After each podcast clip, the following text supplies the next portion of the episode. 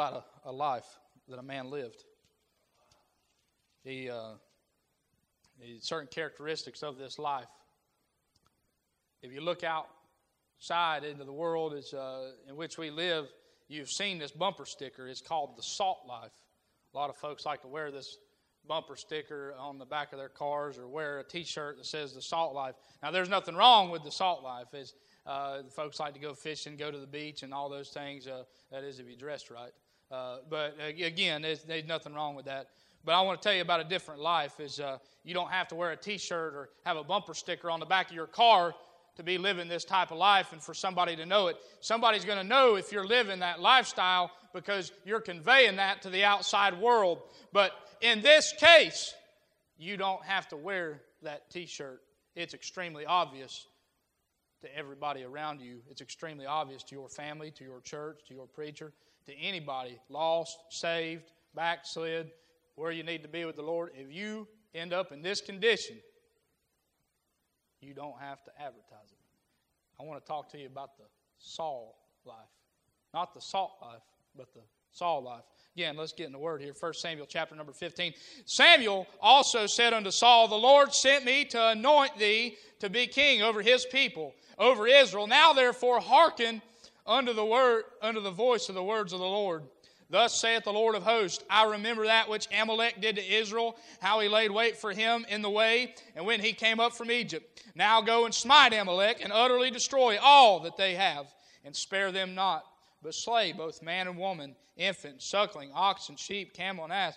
And Saul gathered the people together and numbered them in Telaim, 200,000 footmen and 10,000 men of Judah. And Saul came into a city of Amalek and laid wait in the valley. And Saul said unto the Kenites, Go, depart, get you down from among the Amalekites, lest I destroy you with them. For ye showed kindness to all the children of Israel when they came up out of Egypt. So the Kenites departed from among the Amalekites, and Saul smote the Amalekites from Havilah until thou comest to Shur, that is over against Egypt. And he took Agag, the king of the Amalekites, alive, and utterly destroyed all the people with the edge of the sword. But Saul and the people spared Agag, and the best of the sheep, and of the oxen, and of the fatlings, and the lambs, and all that was good and would not utterly destroy them, but everything that was vile and refuse, that they destroyed utterly. Then came the word of the Lord unto Samuel, saying, It repenteth me that I set up Saul to be king. For he has turned back from following me and hath not performed my commandments. And it grieved Samuel, and he cried unto the Lord all night. Let us pray. Dear Heavenly Father, Lord, I come to you in the precious name of Jesus Christ, the name that's above every name. I beg you, God, Lord, that you'd give me, Lord, what I need. I beg you, Father, Lord, maybe you'd help us this evening, Lord. I beg you, God, you'd help Brother Randy, Lord. I beg you, God, you'd fill him up full of the Holy Ghost. I beg you, Father, Lord, you'd anoint him. I beg you, God, there'd be liberty, Lord, in this church house, Lord. I beg you, God, Lord, somebody this week would get the help they need. I beg you, God, again, Lord, that you just help me, Lord. I can't walk without you hold my hand, Lord. Thank you, Lord, for allowing me to be here. Thank you for this church house. And I ask all this in the precious name of Jesus Christ. Amen and amen. So, again, the Saul life, and we've read the text here. Uh, what happened here is uh, Samuel told Saul, he said, Go down and destroy the Amalekites. The Amalekites were a thorn in the side of Israel whenever they were crossing over out of the wilderness, whenever they were leaving Egypt. They were a thorn in the side of the nation of Israel. They were a type of the flesh. So, your flesh is a thorn in your side tonight. So, keep that in mind. The Amalekites are a type of the flesh. God wanted Saul to destroy the Amalekites so that way they could stop sacrificing to those gods of those strange people, to stop dealing with those strange folks eh, because they had strange tendencies. If you deal with your flesh, your flesh has strange tendencies because it walks contrary to the Spirit. So, if you're living the Saul life, you're going to favor these things here. So, let's look at this here. Some characteristics of the Saul life. Again, you don't have to advertise these things. You think you can keep these things a secret. Saul thinks he can keep these things a secret from Samuel. We're going to find out here in a minute that is not the case. So, first characteristic, I'll give you three points and I'll get out of the way. I don't know how long before the man of God gets here, but I'll just give you three points here. First point lack of attention to detail. Spent a lot of time in the military. Spent eight years in. Brother Shane spent some time in the military. Don't know if any of you other men in here spent time in the service. Main thing that I learned in that time was attention to detail, brother. Attention to detail is so imperative. You miss one minute detail, it might cost somebody their life. If you miss one minute detail, it may cost you your spiritual life. It might cost you everything you got.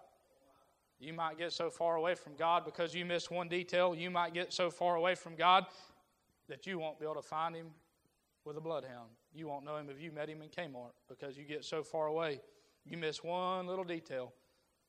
Hey, think about the part there where it says, Thou shalt not kill. Let's think about this book here, the instruction we have.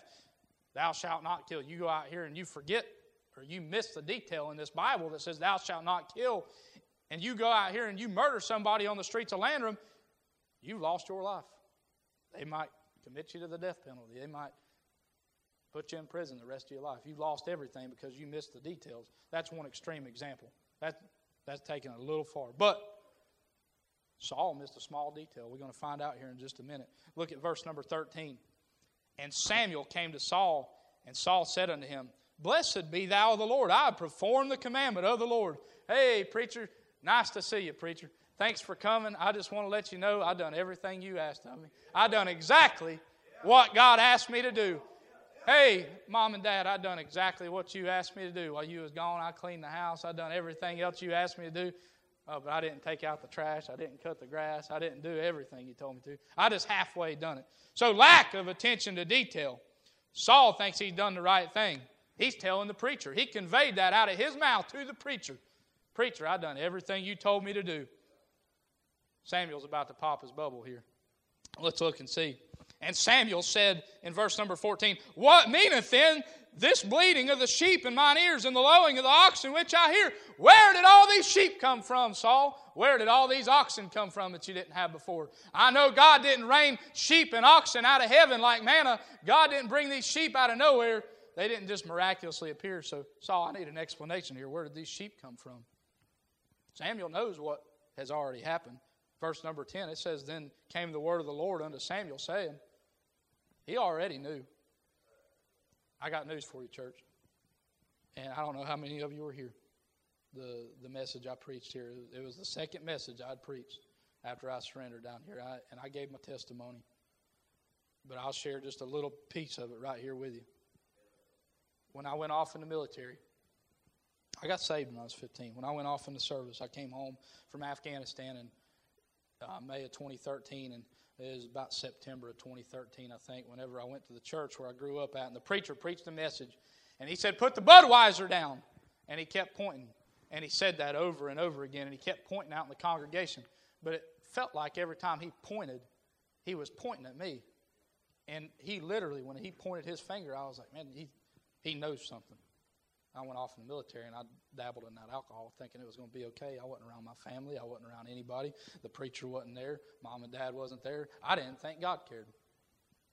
Big mistake. Lack of attention to detail. Be not drunk with wine wherein is excess. That's what the Bible says. So look here. Whenever I came back and I went to the service there and the preacher preached that message, I fell under heavy conviction and chastisement. Uh, uh, went to the altar, got right. Lord gave me an opportunity. But I told the preacher after service, I said, Preacher, I said, this is what's happened. I had to go tell him. I couldn't live with it. I, I knew that he knew. We were sitting in his study, just me and him, and he said, uh, Would have never known if you had not have told me. Would not have known. I had no clue. I was playing church real good. I was playing like I knew how to play because I grew up in church from the time I was a little boy. Known it my whole life how to play church. He would have never known the man of God, but God knew. He preached that message, and that got to me. That got so far under my skin and down into my soul, and God broke me over that. But even though we know Samuel knew, Samuel knew what had happened because God told him. But the preacher may not always know exactly what's going on in your life. But God don't wake the preacher up at 4:30 in the morning and give him a message for no reason. So I'm just giving that lack of attention to detail. So Saul had some details here. Samuel told him, utterly destroy everything man, woman, animals, everything. wipe them out. I don't want nothing left. Nothing left. Leave no stone unturned, Saul. So that's what happened here. But Saul thinks he done exactly what he was supposed to do. Verse number 15. Let's look back at this. And Saul said, They have brought them from the Amalekites. They brought them from the Amalekites, preacher. I thought we were supposed to destroy those. There's violation number one lack of attention to detail. For the people spared the best of the sheep and of the oxen to sacrifice unto the Lord thy God, and the rest we have utterly destroyed. Hey, preacher, we just wanted to save the best ones. God didn't say leave the best ones, He didn't say bring these to sacrifice. Lack of attention to detail. So Samuel told him, utterly destroy everything. I don't want anything left out of this crowd because they're wicked. We have to utterly destroy our flesh. What happens when you kill something? You put it six foot under. It does not come back up, except in the case of when we get these glorified bodies and the graves open up on that resurrection day. But other than that, when you kill something, you put it six foot under. You don't need to bring that stuff back. We don't need to return back to the things that we were doing. So God wanted this crowd wiped out. So we see lack of attention to detail in the Saul life. Again, characteristics of that. If you don't have attention to detail, everybody's going to notice because it's going to reflect on your outward appearance, whether it's your attitude, whether it's your walk, what you say, what you're wearing, what you're drinking. Hey, I'm just telling you from personal experience. The Saul life is no secret. So, verse number three is what God really said again. So, if you want to make that point there, you can look at the proof. The proof is in the pudding. In verse number three, he said, destroy everything. Lack of attention to detail has other consequences. We can't just do things halfway, church. We cannot do things half. We can't be halfway in any of this. I'll give you Revelations 3, verse number 16. God's got some cautions about doing things halfway. And I know we're tired. I know it's it's weary. It's all these things, the world, the outside pressures and things of that nature. It's hard to accomplish these tasks. It's, it's hot outside. You want to go outside and work. Let's talk uh, in a carnal illustration. You want to go outside and do these things. It's hard to finish the job. It's, it's hot out there. It's summertime. Uh, you're fatigued. We're fatigued in our spiritual life. So much outside pressure warring against the principalities and the powers of the air. But God says we got to do things all the way. We got to go all the way. Verse number 15 of chapter 3 in Revelation says, I know thy works, that thou art neither cold nor hot. You right in the middle. I would thou art cold or hot. So then, because thou art lukewarm and neither cold or hot, I will spew thee out of my mouth. God says it's best not to do it at all. He said, I wished you was cold or hot. But he said, if you're lukewarm, I'm going to spew you out of my mouth. That's doing it halfway. That's what God said. He, so that's a characteristic of the Saul life there. Lack of attention to detail and doing things halfway is detrimental to our spiritual health. Second point, doing bad things with good intentions. Some of the worst things can be done with the best intentions. Let's look at this, verse number 9. And he said, But Saul and the people spared Agag, that was the king of the Amalekites, and the best of the sheep. He saved all them really good sheep. That's what the Levitical law commanded. The Levitical law that they had was whenever you went to sacrifice, you picked out the best sacrifice. You didn't pick no lame sacrifice. You didn't want to bring no crippled sacrifice to the Lord. You wanted to bring the best. So Saul said, I got good intentions here. I want to sacrifice, but what does God say? Let's see what thus saith the Lord. Verse number 22. It says, And Samuel said, Hath the Lord his great delight in burnt offerings and sacrifices, as in obeying the voice of the Lord? Behold, to obey is better than sacrifice, and to hearken than the fat of rams. God said, That's great, you want to sacrifice, but the best thing you ought to do is just listen. We don't need to take no shortcuts. So we can do some really bad things with good intentions. I have intentions to do really good things. I want to stay home and uh, get some work done this week. I got a lot of things I got to get done. Hey, that's great, getting all those things done, but I'd be missing out on church. I'd be missing out on an opportunity to come preach. If I wasn't to come tonight, it'd have been really easy to lay up at the house. And I, I know who I'm preaching to. We got very few here right now. But I appreciate each and every one of you. But I want to make us aware of these things. A preacher preached a message one time, I heard it really stuck with me, called danger awareness. And it was kind of along these lines. There's, there's danger, so we need to be aware of these things. So I'm not necessarily condemning one specific person, but hey, Lord knows. But danger awareness. We need to be aware of what's going on so that way we don't end up falling into living the Saul life. So doing bad things with good intentions is a characteristic of the Saul life. Look at this, verse number 19. It says, When therefore didst thou not obey the voice of the Lord, but didst fly upon the spoil, and didst evil in the sight of the Lord? He seen something that looked good and went after it. It looked real good to do something like this. Hey, preacher told me one time, is another saying, really stuck with me. He said, just because it's shiny and yellow, does not mean that it is gold. If I go out and I start digging something up in my backyard, there's a whole lot of things that are shiny and yellow, but that's fool's gold. That ain't real gold. If it was real gold in my backyard, I promise you, I'd have a backhoe out there digging that stuff up right now. But we excavated that place and we put our new home in a few months ago. And when we put that thing in, I seen a bunch of shiny stuff. But I know in my mind that's Formica. That's not real gold. It's shiny and yellow though. I could have went down there and I could have started digging up, had gold fever just like them guys back in the day going on the gold rush and everything else. But just because it's shiny and yellow, it don't mean it's gold. And that's where Saul went. He flew upon the spoil. He seen something. Hey, I seen all those sheep out there, preacher. They look good. We can sacrifice these. Look, it's not a waste. I'm doing something good. I'm out here, uh, I'm working, I'm providing for my family. I need to do those things. That's good to provide for my family. But if I don't give place to the Lord first, I'm going to be in a mess. I got to give place to what God says. I got good intentions. I want to take care of my family. But I cannot go out and work a job that's going to require me to work on Sundays because that's going to take me out of the house of God where I'm going to get something more important that I need. I got to be here. So Again, characteristics of the Saul life, going back to that.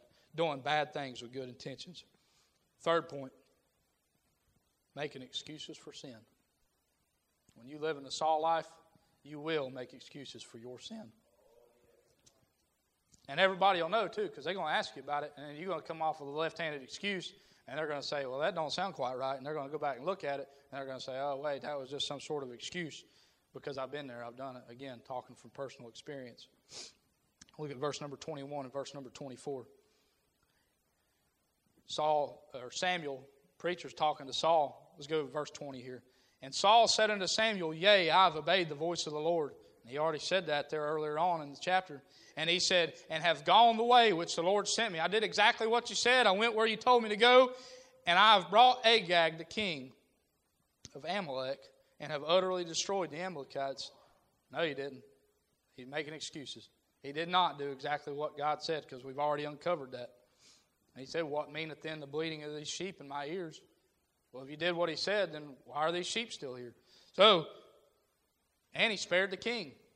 Oh, hey, I'm going to spare the king. I'm going to bring him to the preacher. Let the preacher see that I've spared the king. I had a little bit of mercy. Hey, mercy's good. Hey, show somebody a little bit of mercy. Show, give somebody a little bit of grace. Hey, we're supposed to do that. We're supposed to give people mercy. God gave us mercy. Again, going back to point number two, bad things with good intentions. Hey, I want to I want to spare the king. Uh, hey, maybe the king's got intelligence on our enemies. We can spare him. We can go after these other bad guys here. He might have intelligence on the Philistine army. Hey, I'm militant minded. If you capture an enemy, you want to find out what that enemy knows because he might help you get to the other enemies. We captured one of the Taliban in Afghanistan. When we captured that guy, we sent him to somewhere where they withdrew intelligence from that guy. Not in this case. Don't need no intelligence. God is the intelligence. God is the intelligence that Saul needed. And God gave word already, said, kill them all. Didn't say kill them all and spare the king. So, make an excuse for sin. Verse number 21. But the people, but the people. He said, but the people took of the spoil. He's blaming it on the people now.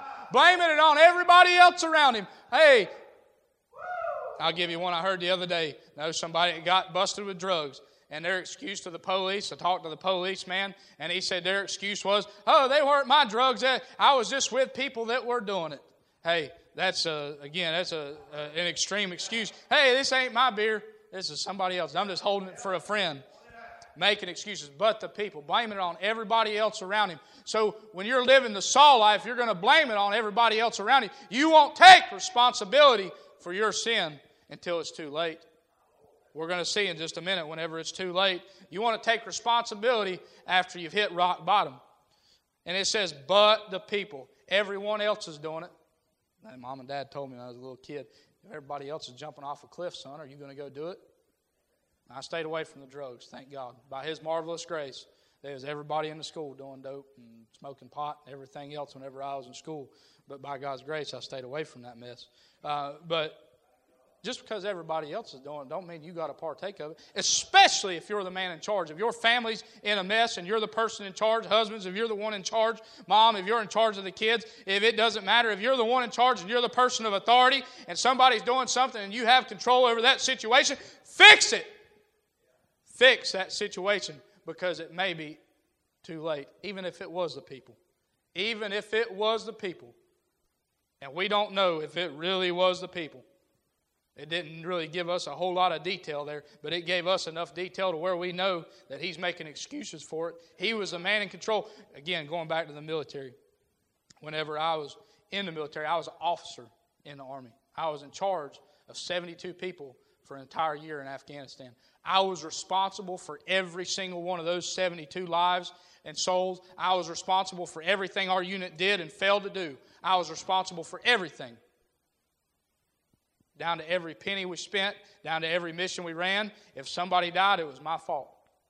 If everybody made it back home, it was my fault as well. I was the one responsible. Thank God everybody made it back home. I don't know if I could have dealt with the other situation. I don't know if I could have wrote that letter to a mom or dad or husband or wife. But if you're in charge, you got to fix these situations so that way you don't have to make excuses for it later on. So making excuses for sin. He said, but the people. But the people did it, preacher. And he said, everyone else is doing it. Verse number 32, look here.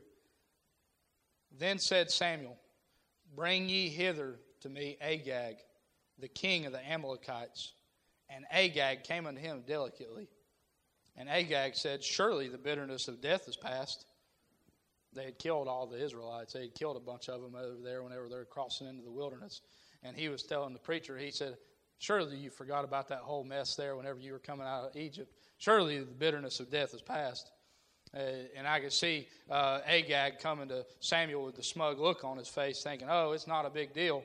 But, and we'll see in verse number 33, and it said, And Samuel said, As thy sword hath made women childless, so shall thy mother be childless among women. And Samuel hewed Agag into pieces before the Lord in Gilgal old gray headed preacher. We know at this time, you can read back in Samuel uh, just a couple chapters before, Samuel was an old gray headed man at this point. Old gray headed preacher cut that man up, killed him. Point I want to draw out of that is if you don't deal with your sin, the preacher will. That's a preacher's job. God chose the foolishness of preaching to save the lost. But he also chose that preacher that day to convict me and give that word and point that finger at me, and that didn't feel so good. I felt embarrassed. You don't want the preacher to have to stand up and say something. And it may not be, again, that the preacher knows about it. He may not know, but as I said before, the Lord knows. You think you might be able to hide it from the preacher. I did. But God knows. You ain't going to hide nothing from God. It doesn't matter what you do or where you go. I went 3,000 miles away from this place, 5,000 miles, however far Afghanistan is. I could not run from my problems. I could not get far away enough from my problems. It don't matter where you're at on this planet. You're not going to run from these things. So if you don't deal with it here and now, or at the time that you're supposed to deal with it, get it right, you're going to be making excuses for it later on. Again, our flesh walks contrary to our spirit. It's real easy to tell a little white lie or make an excuse or say something as to why you didn't get it done or paint it in a good light. Let's look at this real quick. James chapter number 4, verse number 14.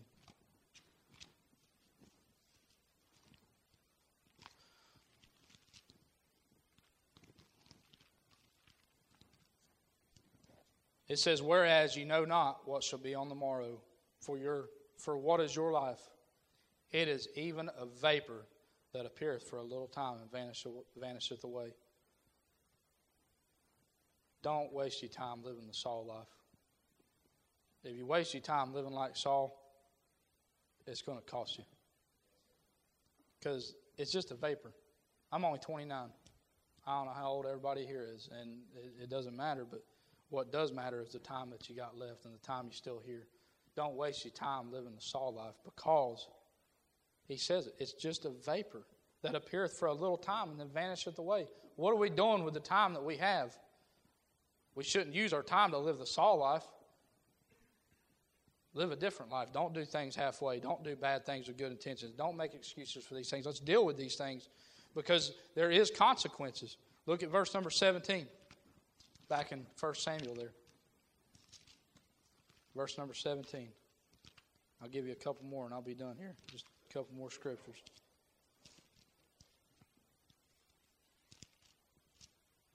Verse number 17. And Samuel said, When thou wast little in thy own sight, wast thou not made head of the tribes of Israel? And the Lord anointed thee king over Israel? When God saved your soul and God gave you a way out of where you was at, did he not give you everything? Did he not give you eternal life? Did he not give you everything? He gave Saul everything. He gave him the king, even though that the whole plan was not to have a king. If you go back and look in Samuel there, Saul was appointed against the will of the preacher. The preacher did not want to do that. God's whole intentions was to have the people worship him and not worshiping a king. God feared it, or preacher feared, and the whole context of all this was that if Saul was established as king, or if a king was established, that the people would be worshiping the king, and that's what they were doing. Every man, every man did that which was right in his own eyes, and we've seen that a lot in this time period. So, but even still, God gave Saul everything, gave him the whole kingdom, made him the head honcho. How would you feel tonight to be president of the United States of America? How great would that be? Hey, you'd have everything. You'd have access to everything. Uh, sister shaking her head. No, that's a that might be uh, it might be more of a burden than anything. Uh, I seen a seen a picture of some of them guys uh, from the time they started till the time they finished. Eight years looked like forty years on some of them guys. Uh, but I'm just telling you, God gave them gave him everything. Kings in that time they they lived far above everybody else. They, he had it all, and we have it all tonight, church. We have our salvation tonight.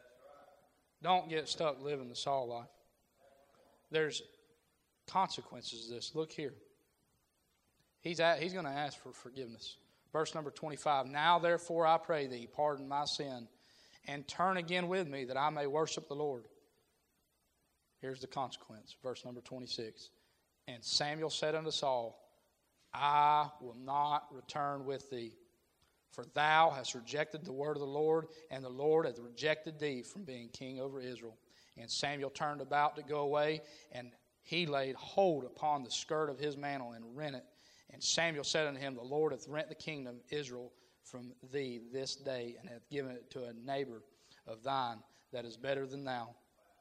And also the strength of Israel will not lie nor repent, for he is not a man that he should repent. And he said, I have sinned, yet honor me now, I pray thee, before the elders of my people and before Israel, and turn again with me that I may worship the Lord thy God. And Samuel turned again after Saul, and Saul worshiped the Lord. Saul tried to make reconciliation here, but it was too late. Preacher done spoke. Said, This is it. This is the last straw. You had an opportunity to do the right thing. We have an opportunity to do the right thing tonight. And it might be your last chance to do the right thing. I'm thoroughly convinced that had I not turned back to the way I was supposed to go that night when the preacher preached that message, I would be dead or in jail or something of the nature. If I would have went back in the military for another six years like I planned on doing, my life would not be what it is now. My life would probably be over. I wouldn't have a wife. I wouldn't have a little boy. I wouldn't have surrendered to preach. I wouldn't have anything that I have now. And I don't have anything uh, as far as worldly possessions tonight. I'm not rich financially. I'm rich in mercy and in grace. Whereas before I was I was rich financially before. I had everything. I was a 23 year old guy making $60,000 a year. Uh, single, had everything I thought I wanted, brand new truck, had a whole lot of stuff I thought I wanted. I wouldn't trade you the whole world for my wife and little boy and that little single wide trailer we got over there on Lyles Pond right now. You couldn't convince me that that other life was better. So, again, this is personal experience. Don't live the Saul life because I've been there, done that. Uh, again, preaching from personal experience. That's all I got, preacher. You can come on.